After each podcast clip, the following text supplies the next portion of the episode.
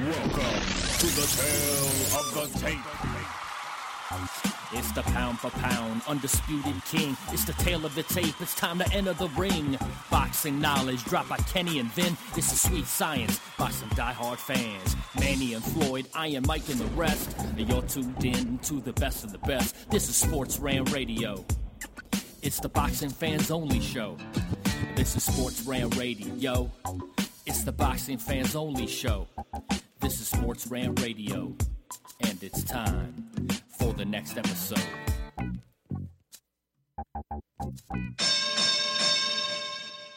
Welcome back to another episode of The Tale of the Tape on Sports Rant Radio.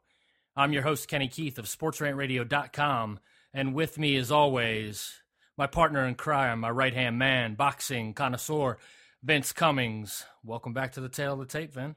Glad to be here, as I always am. Yes, sir. We are on episode 19. And like we said last week, just continuing to move along week after week as the boxing landscape diversifies and we enter into the prime time of boxing season. So last week we did our post-fight wrap-up of Gennady Golovkin against Marco Antonio Rubio on episode 18, Triple G, The Rise of Gennady Golovkin. And with the rise of Gennady Golovkin comes the curious questions of boxing fans as to what kind of numbers is Golovkin doing. It's been the conversation throughout the rise of Triple G as to is he are people tuning in or is this just a instant phenomenon? For some reason, boxing heads get caught into this sort of mundane repetition of kind of labeling Triple G as, oh, he's not quite there. Like he needs to do this, he needs to do that Right. before he arrives. But Vin, these numbers say otherwise. Against back in 2013 in his January 19 fight against King Gabe Rosado, 800,000 people tuned in. Yep, So- that's quite a bit. Yeah, I mean, you want to do the math on that. That's more people tuned in for that than bought pay per views for Mayweather Maidana too, right? I, am I'm thinking those 800,000 would have paid to see Golovkin fight too. Hindsight's 50 50. right. to quote Steve Spurrier, the old ball coach. Uh, Matthew Macklin in the same year, 1.1 million. Curtis Stevens, 1.4 million. Daniel Geale, a million. And October 18th, against Marco Antonio Rubio, 1.3 million. So not only is he selling out arenas, but he's also selling more than pretty much anybody in boxing right now. Yeah, I don't I don't understand if it's like some calculated thing that that they're trying to, you know, wait for this one certain time where he's, you know, it's going to blow. Uh, everything, you know, we're going to launch this kid into superstardom and they're waiting for that moment, which I guess will be, you know, his first big name fight that he gets when that's coming, you know, he's got Martin Murray coming up next. You know that's going to do over a million, especially cuz Murray is highly popular in England. So, you know, it, it, it's really hard to say. And like you said, it boxing heads get wrapped up in like the the layout, the landscape of how a fighter should be brought up. They're Yeah. There's only one way you can do it, and this is how you do it. So, you know, I don't know. It, it's tough to say with Golovkin. Yeah, I you know, I think a lot of it has to do with also they were sort of waiting for that uh that perfect promotion, you know, that perfect storm. And I think you know, in the post fight of of Geale uh Triple G when he said uh this is Mexican style, you know what I mean? Like Right. that that sort of opened the doors for something great to bring him to the West Coast. So it was sort of like all the stars aligned and sometimes that's what it takes to Right. to go national. Right. Um, you know, this was the first time we saw Triple G in the main newsfeed of of ESPN's. Uh, you know, like where basically it's all flooded with NBA and NFL crap, and then you might get something about like a baseball game at the very bottom. But Golovkin was actually on that feed, so it's interesting that these numbers came out. Uh, Showtime has recently adopted the uh, the company. I guess they sent out a memo. We're not revealing any of our miserable numbers anymore because they're embarrassed about the boxing numbers that they're doing. Where this is the com- complete opposite, Right. You know, and it's it's great. it's great for boxing that this kind of thing, you know, these kind of things are happening. Become more curious, and I'm going to do a lot of research into this, Vin, to really find out. Maybe we can talk about it on an upcoming episode about what kind of numbers they do in England, and we're going to talk Right. about it further in the show. But it seems like the more of the European cards that we watch, not only are they overall more entertaining, Yes, definitely. but I, you have to get the feeling if they're selling out arenas that they're also getting great viewership over there as well. Well, that just look at last night. There was three big cards, Yeah. and all of them televised, Yep. and One, all of them sold out. yeah, one in Monte Carlo and two in England. Yeah, Yeah, and uh, and, and and great action, great right. fights. You know. good good fighters on all three cards. So speaking of good fighters, well, not even good fighters. How about great fighters? We move to the discussion of the International Boxing Hall of Fame as it has come time of the year where the holdovers from last year, who I guess you could call them snubs in some of their cases, Right. and the newcomers, uh, names that have made their way onto the ballot for the first time, 30 names vying for immortality in the boxing ranks. So the conversation was stoked on ESPN by their boxing expert, Dan Rafael. And the discussion was stoked by Prince Naseem Hamed, one of the most enigmatic and controversial fighters of the last few decades in modern boxing history, anyways. A caricature and cartoon character of a boxer who just completely took fans for epic roller coaster rides throughout his career. Yep. Stellar boxing record, and his only loss coming to Marco Antonio Barrera, who is Hall of Fame worthy in my eyes. Oh, of course. So let's talk about Prince Naseem Ahmed. I mean, you've watched his career, Yeah. and and how do you feel about his guy? Other than his obvious, his epic ring walks, Right. you know. I mean, He, he he's kind of a it's a weird you know it's weird with Hamed, skill wise, talent wise, and and throughout his career, you would say yes, he deserves to be in the bo- boxing Hall of Fame for sure. But there's also some. I mean, he was kind of a he wasn't around forever. He he wasn't. I mean, there was something special about him when he got in the ring. I mean, that goes without saying. He was very flashy, fast fighter, uh, very entertaining. The fact that he got snubbed is really really surprising. And you know, it's it's good that they're they're making these changes, and and he's going to get this chance to get in there. Yeah, I, I definitely think he deserves to be in there. Now, the newcomers on the ballot are Paulie Ayala, Nigel Benn, Riddick Bowe, Chris Eubank, Leo Gamez, Genaro Hernandez, Julian Jackson, Rocky Lockridge, Buddy McGirt, Boom Boom Mancini, Sung-Kil Moon, Michael Moore, uh, Gussie Nazarov, Vinny Paz, Lupe Pintor, Gil- Gilberto Roman, Gianfranco Rossi, uh, Ratan Polivor, Vorpin, Meldrick Taylor, and Fernando Vargas. I don't even think the conversation should be about Naseem Hamed being snubbed. I don't even think he's he's not even the best fighter on this list. No, In my opinion, and you may agree or disagree, you want to talk about the most talented fighter on this list. I'm going to go pound for pound. Riddick Bowe is the most raw talent could have went down in history as one of the greatest heavyweights to ever don the gloves. A fighter in his prime that could have stood toe to toe with any of the greats, Muhammad Ali, any of them. Yeah, probably the best jab ever, and the he- the heaviest jab. It wasn't just a little touch you jab. Yeah, Riddick Bowe was man for a five year stretch. He was dominant. Yep. And just appeared that there's not going to be a guy out there that stands a chance against this kid. No, he was in an era of good heavyweights. Yeah, He was so, it was so clear. We talk about all the time the eye test in boxing um, is is it definitely holds true. It can be Mhm. deceiving in other sports, but in boxing you can tell when somebody has the goods.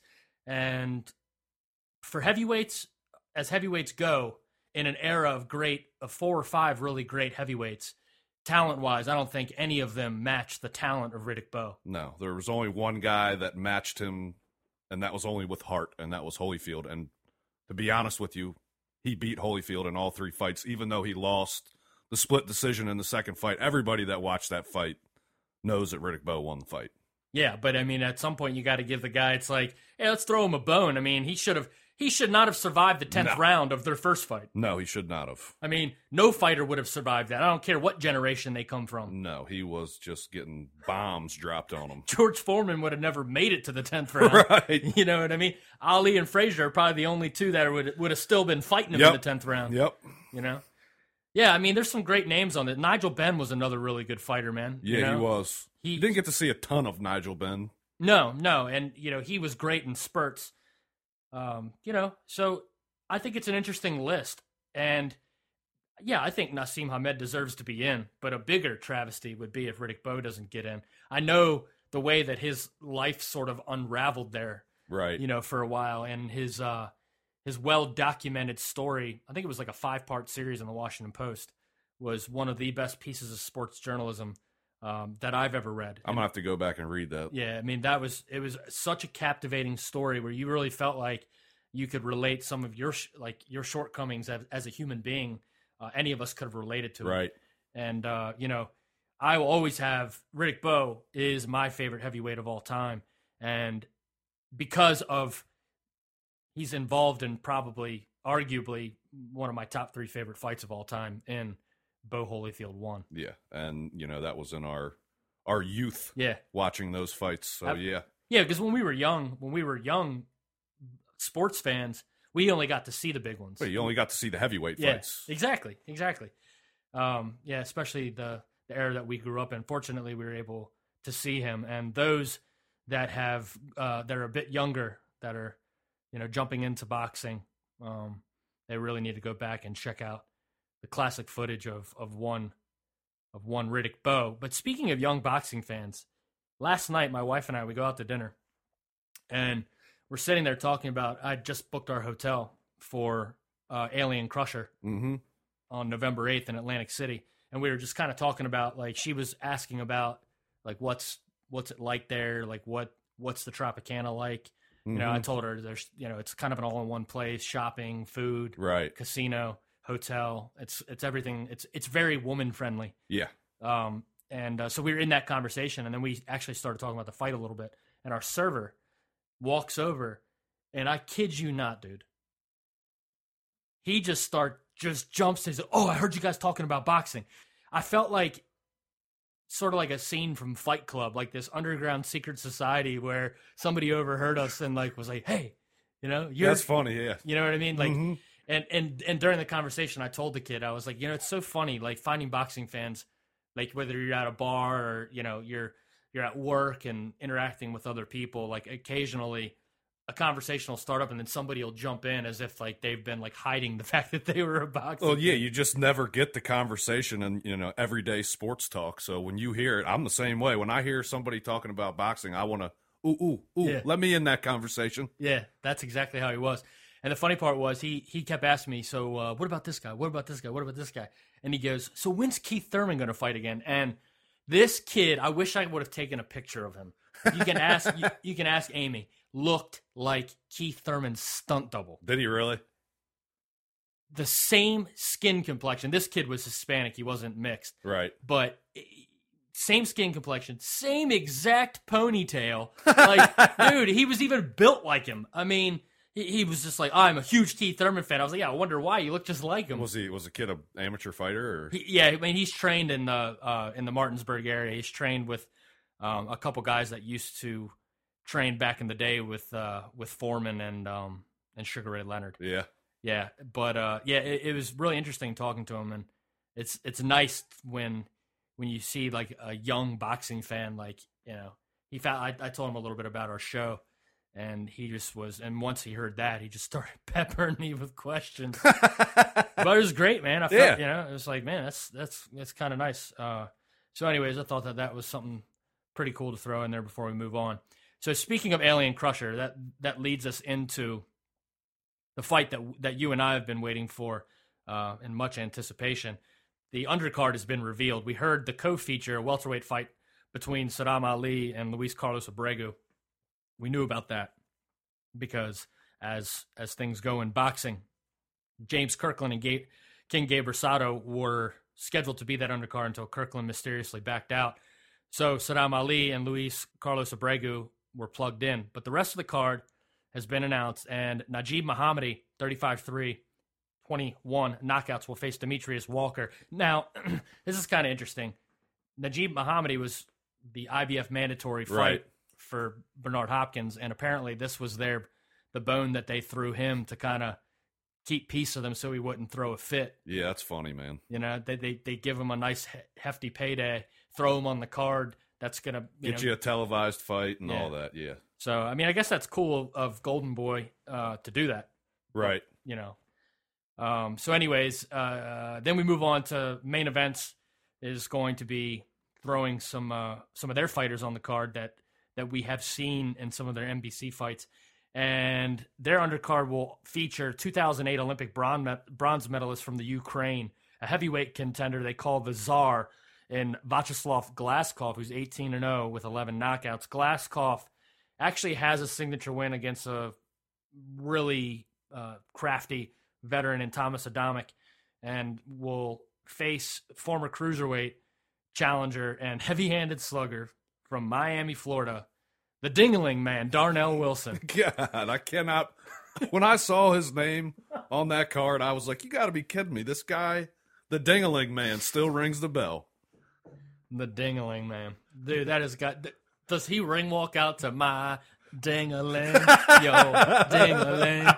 I want you to play with your own Dingaling. He ought to be coming out to that. That would be awesome. That would be awesome.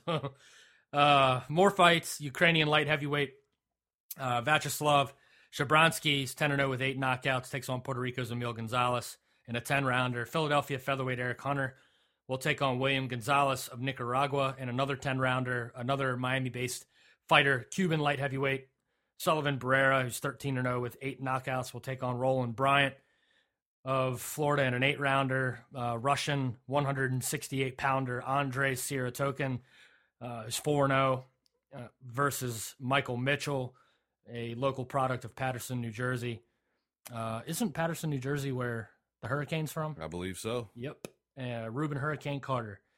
And light lightweight Ryan Martin of Chattanooga, Tennessee, 8 0, four knockouts, takes on Isaac Gonzalez of Tucson, Arizona, in a four rounder. So, good thing, I guess, with this is if we want to look at a bright side, is uh, we're going to get some undefeated up and comers we'll get to take Right. a look at for the first time. Yeah, it's always nice to, to catch a fighter on his way up and, and get a look at him. You know, you have you never get a chance to see guys like that, and when you get a chance to see them, it gives you something to look forward to in their career going forward. Absolutely. I'm, I'm, I'm, I'm really looking forward to seeing uh, Shabronsky and Sullivan Barrera, um, two hopefuls with good records so far that Right. have a high knockout percentage. Mm-hmm. So hopefully we'll get to see a couple knockouts in that fight. Maybe that's why they they wanted to make up for the inevitable knockout that was Rosado Kirkland. Right. Somebody was going to die in that fight. God. So speaking of knockout artists and speaking of King Gabe Rosado, this one tickles the pickle of every Oh yeah. boxing fan. Montreal middleweight and revered puncher David Lemieux will make his USA debut when he takes on King Gabe Rosado December 6th at the Barclays Center in Brooklyn, New York. When you first heard about this fight, what'd you think then? I th- I thought this was Lemieux's got some balls Yeah. to come here and face Rosado for his first fight. I mean, Rosado is going to put you to the test. That, that is one thing we know about him. And you know, Lemieux is looking to get that that signature win and take that next step. If he's able to do it against Rosado, he will. But this man, I, I, give him credit for taking it. I'll tell you that. And his management's got some serious balls. Absolutely. King Gabe Rosado is arguably uh, pound for pound. You could probably put him in top five toughest fighters on the planet. Oh yeah, definitely. He gave Triple G by far his most competitive fight in a fight that Rosado marked up Triple G's face, and Rosado would have went the distance with Golovkin had he not bled out in the ring. right. That was the bloodiest fight I have ever seen. Rosado would not give up. No. His corner threw in the towel, and he would have went the distance with Golovkin. There's no doubt in my mind. if it was up to him, he'd have finished that fight. Oh, absolutely. But he was he would have died from uh, uh you know blood loss before Yeah. he would have finished that fight. Um, yeah, but needless to say, this is great because I remember the first time I saw David Lemieux, and I think I might have been watching him with you a couple years ago, and I said I said to you, I was like, dude, when is this dude gonna fight in the United States? Right. He talk about somebody that puts every ounce of his existence into every punch. Yeah, he's an exciting fighter, man. Throws massive uppercuts.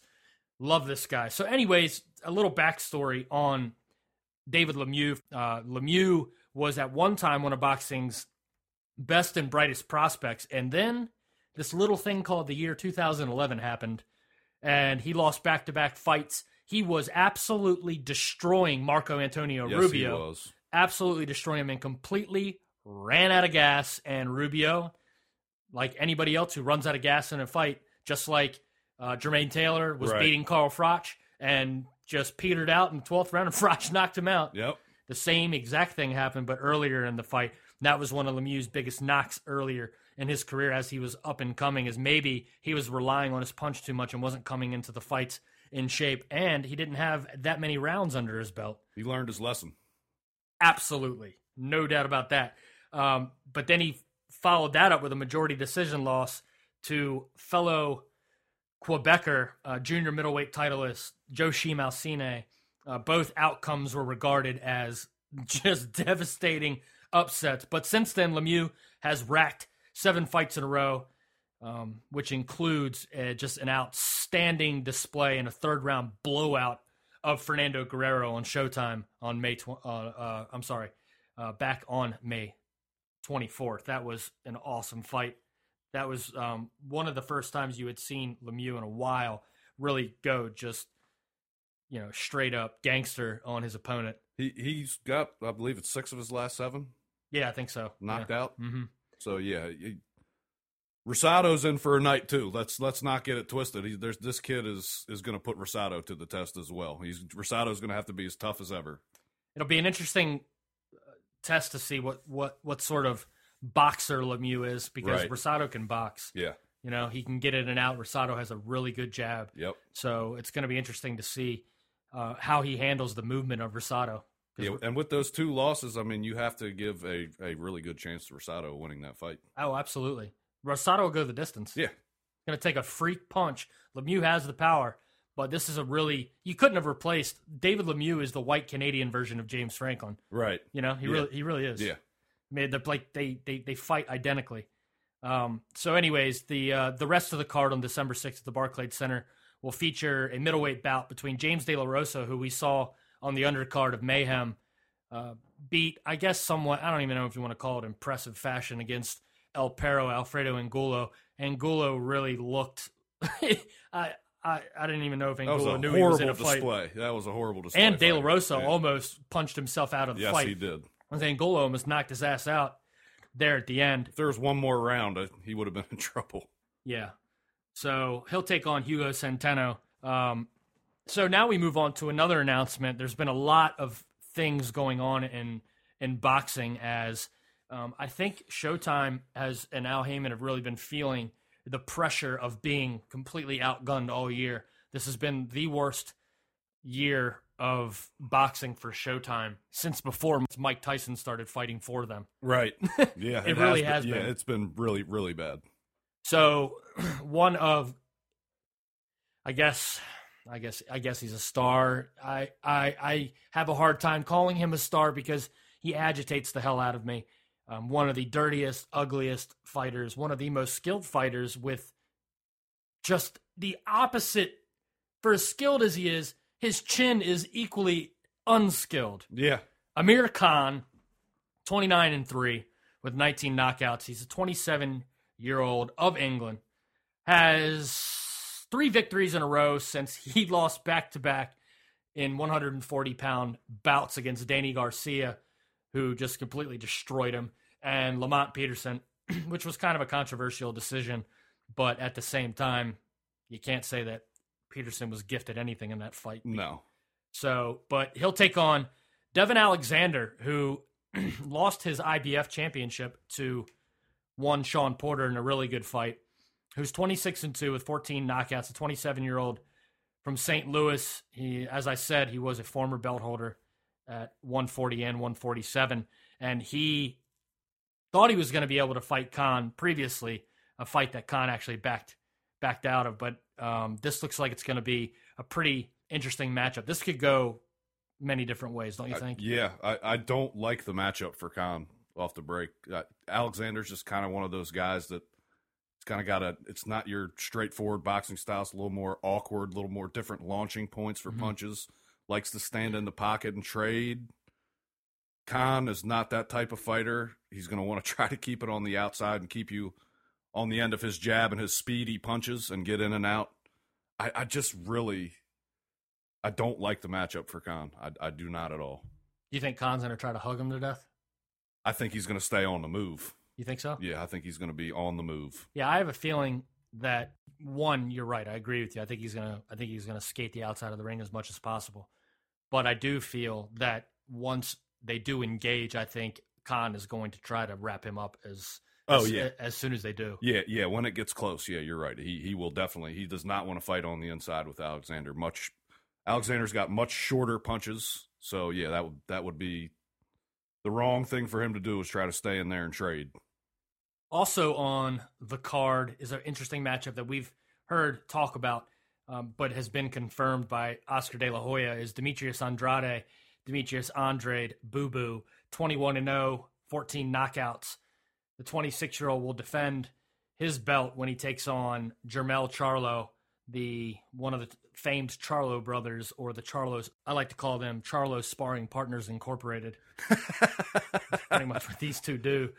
They're, they're actually pretty good ringside. You know what I mean? I'm surprised they're not commentating on fights more yeah, they, often. they are good. Uh, that's that's going to be a, a very interesting fight too. This is, I think, by far Showtime's best one-two, and we don't. We may get a third one, or we're going to get a third one from somebody. We don't know exactly who yet Mhm. in, in stone, but yeah, I, I'm Showtime needed to do this, and it's not even really that great of a card. It's just thank you for not trying to shove something down my throat that's complete bullshit. yeah. No, I, I agree with you. What what this is is you're giving us competitive fights Right. from either touted prospects or established fighters in Khan and Alexander. Um, yeah, it, it'll be an interesting fight. It, it's going to be a fight of, of, of flat-footed, fast black guys.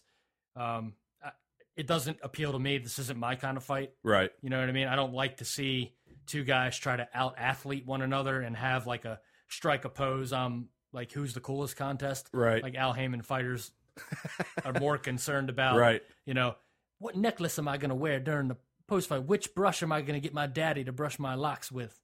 You know, I don't know, man. Not your cup of tea, huh? no, no, not the styles I like to watch whatsoever. If it turns into a, a slobber knocker, I'm down for one of those. I think it's going to be more of a chess match, boxing on the outside, and you know, it, probably going to be not the most entertaining fight. A bunch of stationary jabs all night. Yeah, uh, it's. I don't. I don't think you're going to get in there and see those guys trading on the inside. No, it'll come in very limited spurts. Yep. So the third bout is the one I'm actually most intrigued about. And let's hope this happens because for some damn reason, Keith Thurman is being shelved. And it may have something to do with much speculated discontent in the Al Haymon ranks that Oh, Keith yeah. Thurman has. Yeah. So Keith Thurman, oh, let's just pray, keep our fingers crossed that he does fight on this card because he's definitely uh, one of my favorite fighters, and I know he is one of your very favorite fighters. Oh yeah, he's as far as young prospects go. That's that's my guy right now. yeah. And I hope for for your sake as a boxing fan, and for my sake as somebody that need, that desperately yearns for action fights, Right. that Keith Thurman gets his ass in the ring and fights. And if he doesn't, I don't believe it's going to be his fault. No, Uh, he's he's made it clear that he's not happy with with the way he's being handled. He he wants to fight. He should be fighting four times a year. Period. Yeah, at least three times, and it, it's just ridiculous. And there's there talk that it's going to be Bundu, and you know, an old guy, undefeated, of course, but I mean, it's just not the type of fight that he needs to be fighting right now to advance his career. No, it's gonna be a it's gonna be a first or second round, round knockout. Yeah, you know, it, it, it's going to be Bundu's been a sheltered fighter that hasn't come out and, and really faced anybody of any significance. So, and he's only knocked out eleven of the thirty one opponents. So right. there's nothing that he possesses that will even remotely threat Keith Thurman. to me, Thurman has the same he could be built up with the same type of buzz that Golovkin is, but they don't do they don't handle him right No, whatsoever. they don't. You're right, and he could be the American version of Triple G. Yeah, and, and it's a damn shame. But you know, I mean, at the end of the at the end of the day, we all know we can sit here and try to BS about it and complain about it all we want to. Al Haymon is not in the business of making uh, memorable fights. He's in the business of making stacks of greenbacks. yeah. He's he's not a fan pleaser. He's a pocket pocket packer. pocket packer. oh, pocket packer. He's a pocket packer. oh man! So on the same evening, Golden Boy will be promoting a fight on an HBO Top Rank promoted fight card. December thirteenth features Timothy Bradley against Diego Chavez, and Mauricio Herrera, a Golden Boy fighter, will be fighting on the undercard. This people are trying to make a big deal about the fact that Oscar's promoting that you know there's going to be Golden Boy fighters rivaling each other at the same time on rival networks. This what you dude, this is a an olive branch. You know what I mean? This is the, the- He's that- doing the right thing for his fighter. yeah, he's, do, he's doing the right thing for his fighter, and he's doing the right thing in repairing relationships. You have to, these fights have to happen, Right. And and this kind of thing's gonna happen. Yeah, exactly. If, You- you're gonna repair, you know, friendships and business relationships. uh, I'm pretty sure you ask any boxing fan, they could care less because they're getting plenty o fights that night. Yeah. Whether it's Golden Boy on Showtime or HBO, we don't care. Just No. let's fight. No, we don't care, and that's why they invented a thing called a DVR. Exactly. You know, so What what which one of these cards intrigues you more? I think that the Diego Chavez Timothy Bradley fight is going to be a fight of the year candidate. Yeah, I think that's going to be the best fight of the night. And then you got Korobov Lee on there too. Yeah. So, yeah, I, I mean, I don't know, man. I just think we've talked about this time and time again. And for those who are not familiar, well, now I'm not even going to say familiar. There's a lot of really dire boxing fans out there that may not have caught on, caught on to what we've caught on to here. Right. That about Timothy Bradley fighting his opponent's style. Yeah. He's like a chameleon. You know, he, he, he just mimics you. Yep. You know, he doesn't come out with any game plan. He's like, okay, how's this guy going to do it? Let's do it. Right. You know, you want to box, let's box. You want Right. to brawl, let's brawl. And Diego Chavez is going to want to muck it up. Oh, he's a little little dirty. Yeah. A little on the dirty side. Timothy Bradley has been involved in some some brawls in his career, so this is just going to be another notch on his belt. And I, I think it's a can't miss fight. I think you're going to be DVR and Showtime and watching HBO.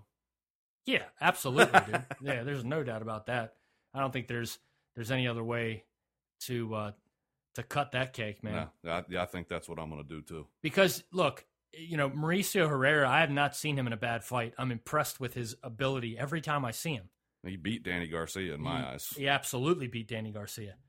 Um, you know, and the Korobov Andy Lee fight has such huge ramifications for the middleweight division because they're one, they're fighting for the vacant WBO belt that the coward Kid Chocolate vacated um, at the bequest of his handler Al Haymon, and so now Korobov and Lee are going to throw down for this belt, and it looks like the winner of this fight is going to fight the winner of Triple G Martin Murray. So this has huge ramifications. I'm more interested in in the career path of one Triple G. I don't care about these these these heartless Haymon guys. I don't. Right. No, I, Because if you sign with Haymon, it means you're greedy. right.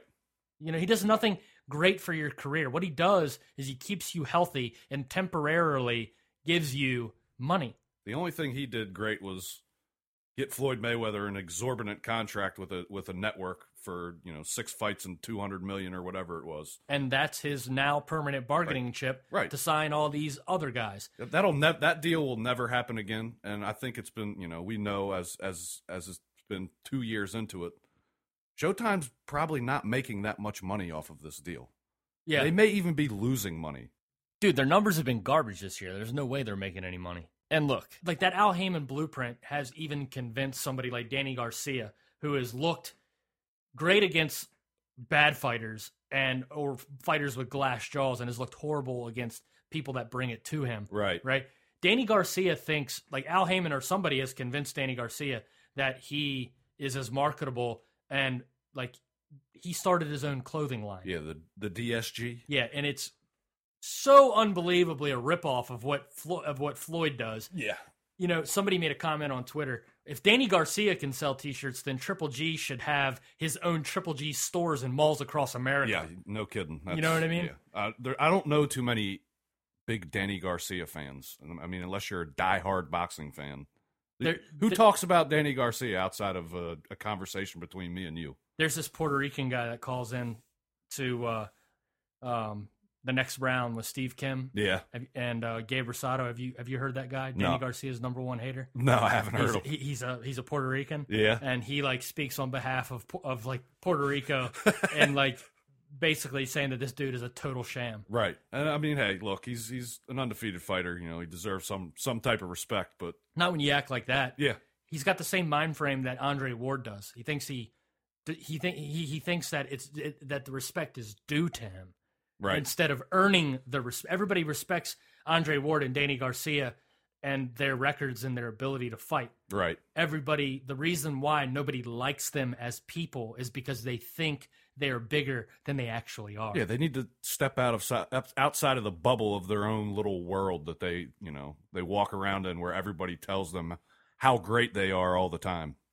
Yeah, well, as long as uh, as long as Danny Garcia keeps his dad around, that will never change. Yeah, you are exactly right. That's a nut job. Um, so okay, back. Let's veer back onto the road. right. Uh, so yeah, so Korobov and Andy Lee was added to Bradley and Chavez. That's official. Let's move to last night's action that ESPN picked up, and it was a really smart move after the the feedback and popularity of Triple G Rubio and the WBC sort of alignment relationship going on here with the path and the attempt of Triple G getting at the winner of Canelo Cotto. So Triple G said after the Martin Murray uh, Domenico Spada fight that Martin Murray would be since since uh, Cotto and Canelo look like they're going to be fighting each other next. That Martin Murray was the most logical because I think Martin Murray is the WBC silver champion Yep. in, in the middleweight division. Yep. So Triple G already owns the interim WBC belt after the victory against Rubio. So this would be not only is Martin Murray the best available opponent, there's no doubt about that. Yeah. Um, but anyways, to the fight. So Martin Murray takes on Domenico Spada as the featured bout on a card that took place in Monte Carlo. Murray improves to 29 1 and 1 with 12 knockouts. The 31 year old won a seventh round TKO against Italy's Domenico Spada, who now moves to 39 and 6 with 19 knockouts. And the scorecards went 69 67, 68 63, 67 66 in a pretty much ridiculously sloppy fight that Spada wanted to Greco Roman wrestle Murray instead of actually fight. Murray is a slick, natural boxer Right. very well rounded, um, very very sharp, much more sharp, um, sort of a prototypical how you would want a boxer to be built from the ground up. Right. Daniel Geale was a scrappy fighter, not as uh, as sharply tuned as Martin Murray is. I think that's a fair statement. I, I will say that, you know, that was one of the less impressive wins of Martin Murray's recent fights. Yeah. Well, anytime you fight a guy like Arthur Abraham, uh, or you fight a guy like Domenico Spada or Sam Soliman or any of these awkward, Right. just, you know, unorthodox fighters, Yeah, that definitely comes into play and will affect your performance. Sakio Bika, Right. these guys that bring just uh, really like how do, You got to figure out how to fight all over again when you're in the ring with those guys because Yeah. you, you've never seen anything like it before. it pretty much be yeah you're right it it, it pretty much becomes a street brawl with 10 ounce gloves on um, so tom loeffler said after the fight we feel martin murray is the best challenger challenger possible we feel that he beat sergio martinez in, in argentina and sturm in germany and we think he beats the other champions i'd say martin murray would beat jermaine taylor and miguel cotto uh, Gennady against Murray is a fight between the two best middleweights. I think Gennady's knockout streak will continue. I would agree. I would agree. Now, I, I would agree with everything said before that, where this is the best middleweight that he has available to fight right now. Uh, it's not even. It's really not even close. No, I agree that Murray beat Sturm and probably beat Sergio. If it wasn't in Arti- Argentina, would have been a different outcome probably. yeah, So yeah, I mean, you couldn't go wrong making this matchup. I don't think. no, not at all. I, The thing is, though, is that you know Murray doesn't offer anything of consequence on his punches. Some No. uh, the commentator of the fight said that one the only knock that he has on the the overall total package of Martin Murray is that he doesn't follow through with his punches. No, he, yeah, he's, he's- He pulls them back. yeah, they seem they seem soft. Yeah. Yeah. He does not punch through your face. He's No. sort of like, ah, I hit you, I'll bring it back. Yep. So Randy Caballero put on a nice display and improved to 22 and 0 with 13 knockouts. A 24 year old from Coachella, California, won a unanimous decision against England's Stuart Hall in a fight that had some pretty interesting banter leading up to it. A fight that almost broke out during during the weigh-in. But now Caballero takes the vacant bantamweight world title in a competitive fight that uh, Caballero knocked Hall down uh, with a nice left-right combination in the second and went on to win a pretty lopsided scorecard. Did you think that 118, 110, 116, 111 times two was fitting for that fight? Uh, I I have written down that I thought the cards could have been a little bit closer. Yeah, Yeah. I thought so too. I thought that Stuart Hall was game. Caballero just seemed to throw. the the way they finished that fight, that last thirty seconds of that twelfth round, Yeah. I mean, just the wildest hooking I've ever seen in my life. Yeah, Those that- guys left it in the ring, man. yeah, you could tell they didn't like each other. No, uh, uh just unfortunately, both of them didn't punch quite hard enough to end the fight right. in the in the fashion that you uh, you like to see between, let's say, uh, Froch Groves when there is legitimate distaste for Right. one another.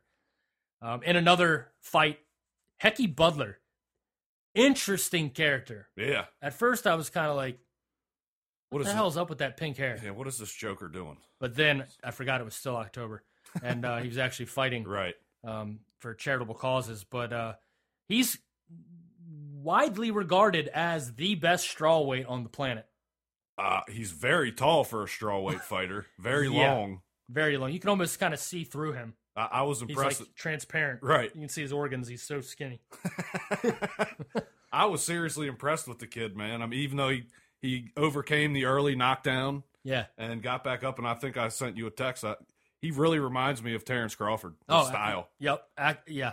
Uh, lanky. Yeah, Uh, sort of does it all. yeah. Total package. Fights from every angle. Can shorten up nicely. Can shorten his punches up nicely. So yeah, that, I was I was impressed with that kid. First time I've ever seen him fight. Yeah, and I, you know what? I tell you what, man. His uh, his opponent, the former belt holder, uh, Xiong Zhao Zhong, he was uh, he was game, dude. Oh my god. He's god, a tough little sucker, wasn't he? he was throwing bombs, yeah. jumping in just with bad intentions. Yeah, he reminded me of like a little mini Asian version of Yuri Gamboa. Yeah, that, that I was thinking when I'm watching that fight, it reminded me of Crawford. Crawford Gamboa. It was exactly the same. Yeah.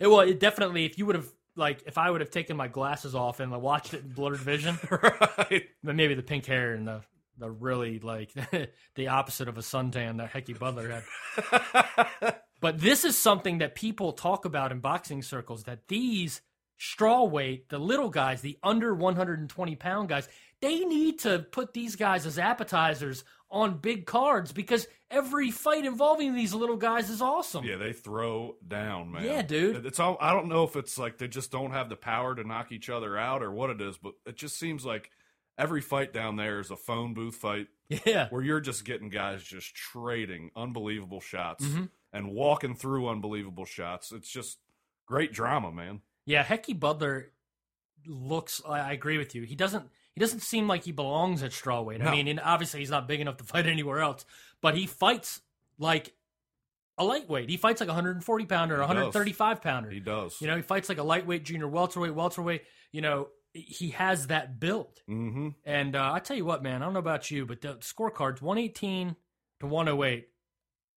That was a little bit far fetched. That's kind of disrespectful to to Zhong, don't you think? Yeah, I, I mean, come on. The other two were 114, 112. Why? Why is there such a disparaging gap there?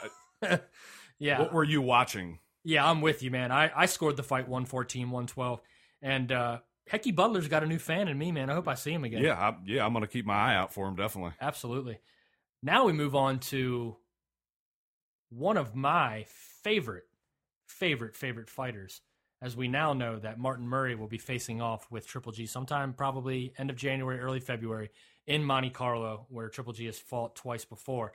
So we move on to One of my favorite prospects, probably one of the top five boxing prospects on the planet.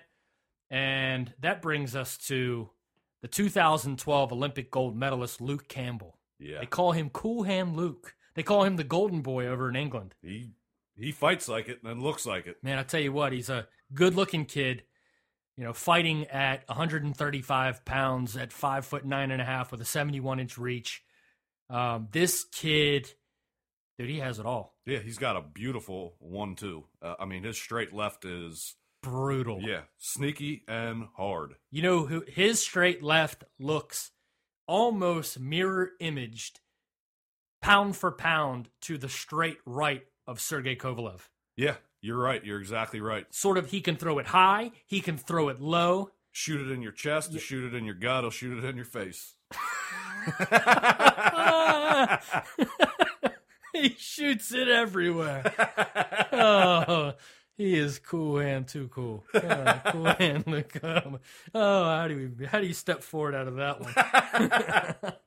oh man! So Luke Campbell, who just completely blew through his first eight fights of his career. Uh, this was definitely his first test. Brizuela was involved in a fight of the year candidate against uh, one of Campbell's arch rivals and Tommy Coyle. And, um, you know, on paper leading into the fight, I thought that this was going to be a much more even matchup. But as soon as they stood in the ring with one another, the first thing that came to my mind was, is did Brizuela steal Sergio Martinez's shorts from the Cotto fight? Did you see those things? They're capri pants, weren't they? Yeah, dude. Those things were MC Hammer pants with the, the- bottoms cut out. You had the exact opposite, and Campbell hiking his up. Oh my gosh, man. uh, that made him look even smaller wearing I, those. I know. Yeah, no, Campbell had his freaking Larry Bird shorts on. You know? Check out my nuts, guys. Oh man, I'll tell you what. The thing with Campbell is, is you have a, a kid. He's not even a kid. He's 27 years old, but now nine and zero, and he is as slick as they come, man. he, he passes the eye test with, with flying colors for sure. Absolutely. And now Britain has some of the most, like the brightest stars uh, in prospect boxing, and Anthony Joshua and Luke Campbell. And Luke Campbell is a star. Oh yeah, He is a star in London. that place was electric when he came out, and they love that kid. Can you imagine this kid, let's say, two or three years from now, is a 30 year old world title holder, maybe, right? Has one of the belts, fighting, and it's probably not going to happen because they're both going to move in weight. But I can just picture this matchup that would be boxing at its best, live from Las Vegas. Terrence Crawford versus Luke Campbell Oh yeah, to unify the lightweight division. that would be a great fight. and at that point, they both might be fighting at 140 pounds, anyways. right? Yeah, I think they definitely will. Yeah. So there is a Yeah, those guys are going to be tracking each other. I think for you know 10, Yes. 10 years. yes, there is um, paralleling paths between Luke Campbell and Terrence Crawford. So keep your eyes out for Campbell. Um, he is right now taking British boxing by storm. So we move into this is just great. I think it's great that here at the tail of the tape we are diving further and further into the um, you know the European cards because what's important for boxing is is that the quality keeps up and guys like Sauerland and Eddie Hearn um, and K2 they are and, and and all of the you know the smaller promoters overseas they understand that it is a show Right. and they understand that rivalries need to be built.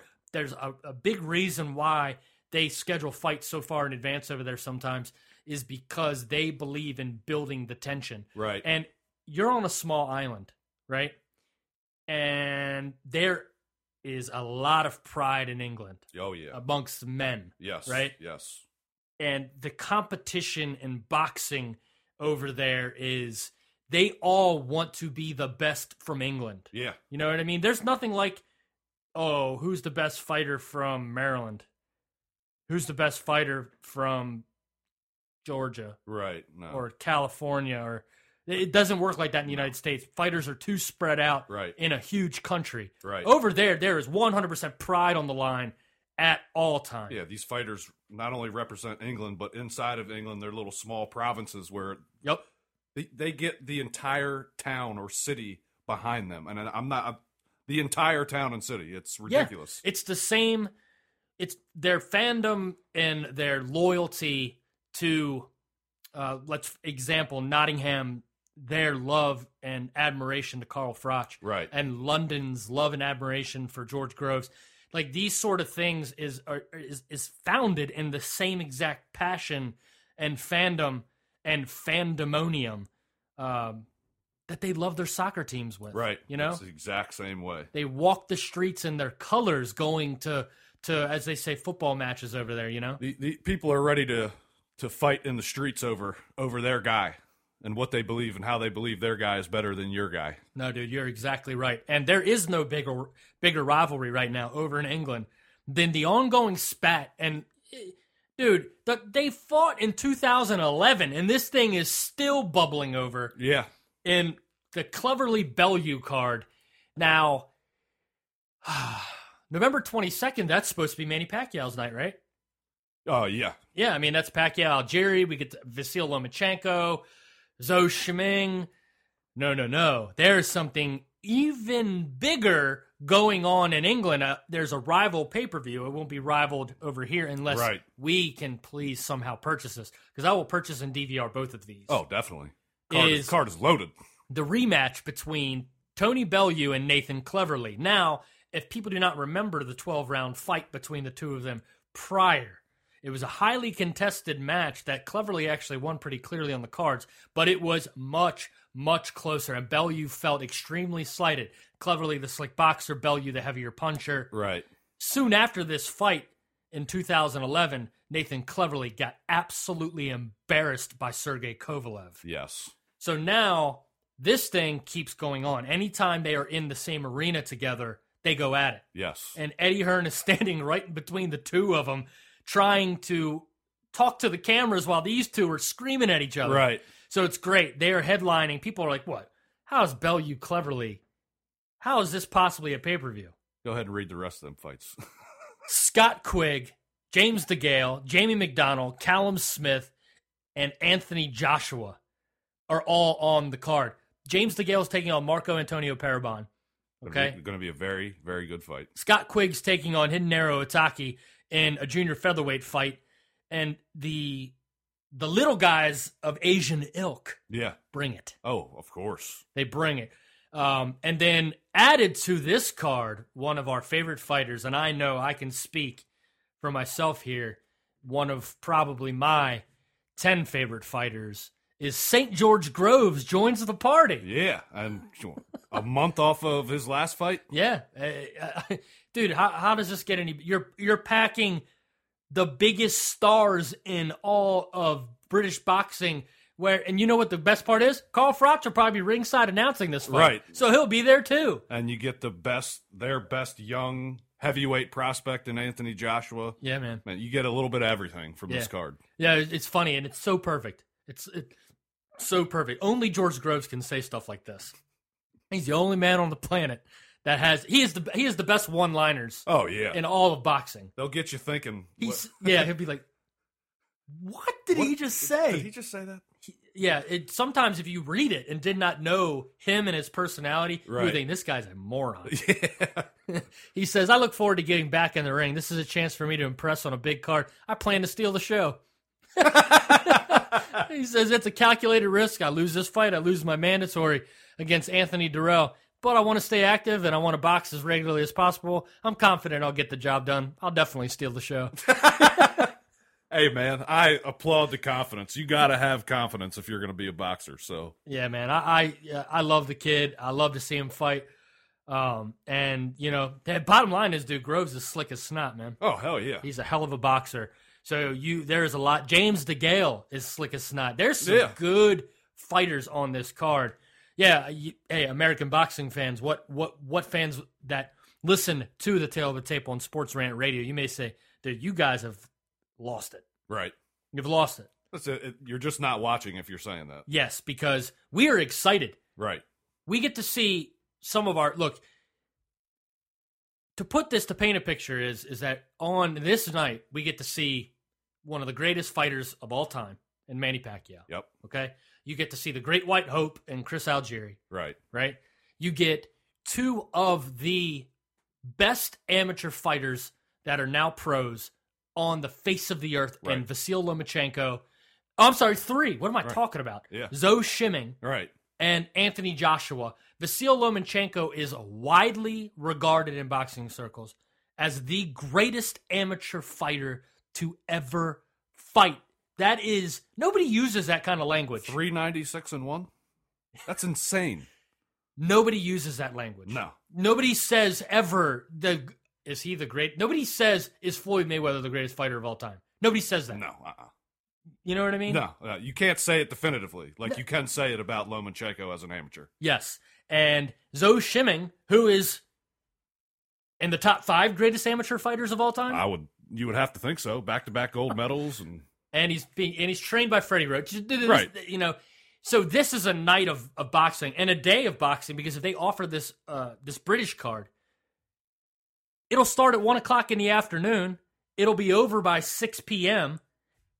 You could go out to dinner, come back. come back, and it just keeps on. You're watching. going. You're watching the Macau China card at night. So Yeah, dude. This is exactly what boxing is all about. Yeah. You know, and if if we sound, you know, overly excited about it, guess what?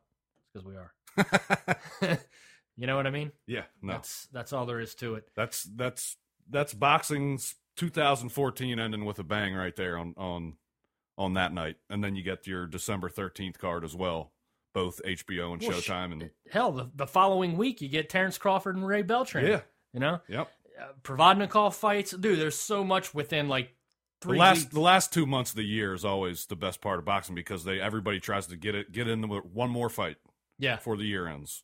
No, you're uh, you're exactly right, man. Uh, so, just a little note on a on on another British fighter, the Paul Smith Arthur Abraham fight that was highly contested. Right. Okay, well the rematch isn't happening. So there was a rematch clause, but it's not happening. And to be completely honest with you, Ben, I'm glad it's not happening. Yeah, I don't think anybody.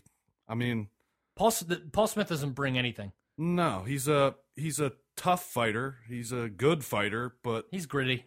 You're right. He's not championship material. I mean, this is you and I both saw it.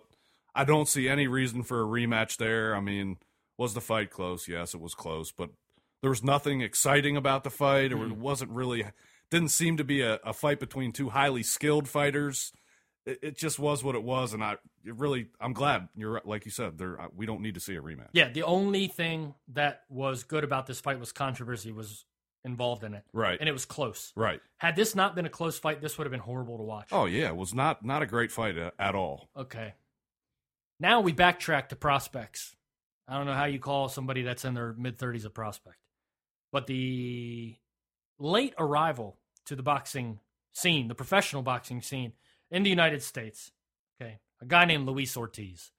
Now, you came over a few episodes back before we went on the air and watched the Luis Ortiz Kayode fight. Mm-hmm. And I believe, and correct me if I'm wrong, if I'm misspeaking here, but the first thing out of your mouth was when you saw Luis Ortiz was, "Holy, holy shit, he's huge." Yeah, he's like a freaking Hulk. yeah.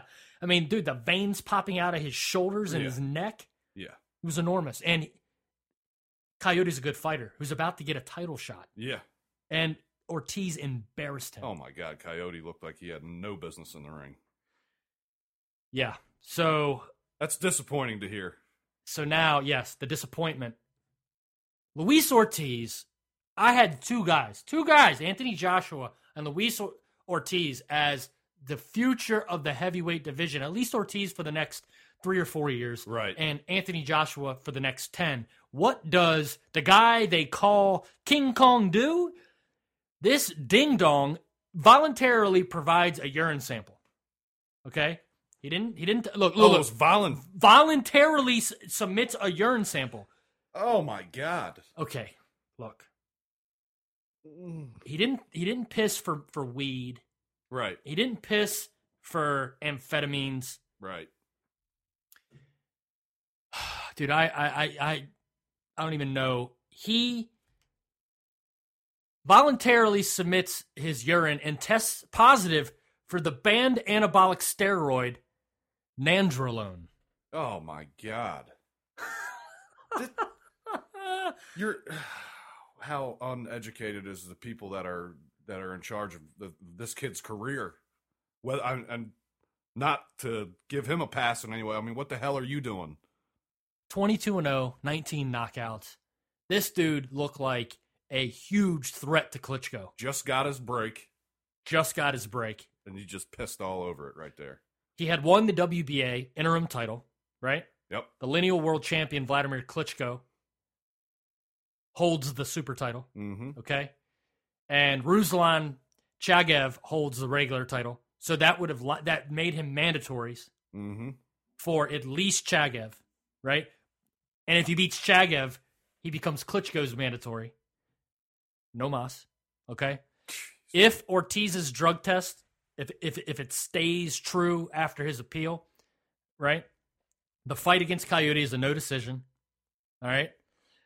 And he will be suspended in the United States for he'll get usually it's a nine month suspension for any sort of like diuretic or Mhm. amphetamine or anything like that. He'll get more than likely first time anabolic steroid users get a one year suspension. That just At 35 years old? derails his his chance of making any money and and and winning a title. Yeah. So his mandatory Who's going to want to fight him when he comes back now? You, all you got to say is, I don't want to fight a guy that does steroids. Yeah. And it's been proven. So Yeah. sorry, I'm not taking that chance. Yeah, so his mandatory against Chagaev that was scheduled to go forward has now been canceled. That's so friggin' disappointing, man. I want to see what this guy would have looked like without anabolic steroids. Right. I have a feeling he would have been pretty damn big anyways. Uh, yeah, I don't think it's making that much of a difference. And he's a big boned feller. Faux show. All right, so to close the show, and we have not clowned, at least I haven't. You you are, are new to the clowning of, of Floyd Mayweather. Uh, you're you're exactly right. I've I've been on the Floyd bus for years and years. I've just jumped off recently. Okay, who is the most reputable boxing news outlet on the planet? Would you say it's Ring Magazine? Yeah, I would say so. Okay, their rankings are regarded as the most legit overall rankings in boxing Yes. because they sort of they they they go down the middle of very very biased and sometimes purchased positions of the alphabet belts Right. um, and their governing bodies, they'll typically sometimes it gets a little sketchy. It's like, how the hell did freaking Jermaine Taylor get ranked? Right. Exactly. You know, stuff like that. But Ring Magazine is reputable. They've been around forever, Mhm. and people always quote the Ring. Mm-hmm. Okay, so this is not rocket science, but there's a poll on Ring Magazine. Okay, on Ring, on their website. All right, asking fans of boxing to vote on the pound for pound best boxer in the world. Mm-hmm. Okay, here are the fighters on the list that you have a choice of: Canelo Alvarez, Tim Bradley, Miguel Cotto, Carl Froch, Danny Garcia, Gennady Golovkin, Roman Gonzalez, Vladimir Klitschko, Sergey Kovalev, Juan Manuel Marquez, Floyd Mayweather Jr., Manny Pacquiao, Guillermo Rigondeaux, Andre Ward, other. Okay, that pretty much, Yeah, it covers everybody. pretty much. Yeah. Right. So, they there are close to ten thousand votes on here. Mm-hmm. Okay. Floyd Mayweather was ranked the third best fighter pound for pound by s- the fans. Uh, yeah, that doesn't surprise me. I mean, he's just he's doing nothing but making enemies in the Yep. sport, and amongst fans of the sport. So This is the most indicative thing. This is the largest piece of legitimate evidence that I have seen to prove the absolute decline and utter moronic decisions, attempted manipulations gone wrong, and the fans have spoken and now see through Floyd Mayweather's bullshit. right, Floyd Mayweather has groupies that are blinded by his ghetto fabulous lifestyle. exactly. Okay. So out of the 10,000 some odd votes, I, I'm gonna say Pacquiao was two and Golovkin was one, or the other way around. you're exactly right. number one receiving 45% of the votes. Golovkin. Golovkin. Golovkin had more votes than Pacquiao and Mayweather combined. I, I mean, I understand where that's coming from. I think that's a little bit, you know, that's a little bit of a reach. Well, hey, dude, if, But- you're, if you're gonna if you, if you want to put percentages on it, Right. You can't put percentages on it. This is just going like if, if you're having a vote, That's what the fans think. yeah. Let's put let's take the percentages aside. The fans have spoken, and Gennady Golovkin is their number one fighter. Pacquiao number two and Floyd Mayweather number three. What that shows you is is that fans don't want to put up with the bullshit. That's all that says. Right, right. We want to see a guy who is going to fight and give us a fight, and we we don't need the BS that comes along with a Floyd Mayweather pay per view. Yeah. No, you're exactly right. And Guillermo Rigondeaux had the fourth Yeah, most number of votes. Andre Ward was fifth. Vladimir Klitschko was sixth. And Carl Froch was seventh on the list. I mean, it, it's almost more of instead of a pound for pound list, it's like who's, popularity yeah, contest. who's our favorite fighter to watch? Yeah, no, you're exactly right. Yeah, I'm just glad that that that they did this. Yeah. And it was a reputable news source that did because to me, anyways, to repeat myself again, is this shows you the state of what fans think of Floyd Mayweather and his Yeah, BS. he's he's better be careful. Yeah. he's growing tired and ev- with everybody. Yeah, I- dude, I'm so happy right now as a boxing fan Right. That I could again. I'll say it again. If I never see him again, I'm Oh, cool. boxing moves on Yes, sir. without Floyd Mayweather Jr. That's I don't think he realizes that, but it does. you couldn't have said it any better, my friend. So that will do it for episode 19 of the Tale of the Tape on Sports Rant Radio. I think we knocked another one out of the park. We celebrating episode twenty here next week. I think so. I think so. Uh, maybe we'll videotape the celebration. We'll uh, put up some plastic around the room and get some champagne bottles and, and ruin all of our equipment. right. We'll be slurring during. Welcome to the Tale of the Tape. I'll have your. Let's do a drinking episode. I'm I'm in. All right, folks, there you have it. For my co host, Vince Cummings, I'm Kenny Keith of SportsRantRadio.com. Be sure to follow us on Twitter at Vince Cummings81 and at Sports Rant Radio. And drop by the website for all the archived episodes of The Tale of the Tape. So we'll see you next week for episode 20 here on Sports Rant Radio of boxing's pound for pound undisputed king of boxing podcasts. Indeed. Indeed, The Tale of the Tape. So we'll see you next week, same bat time. Same bad channel. May the force be with you. Always.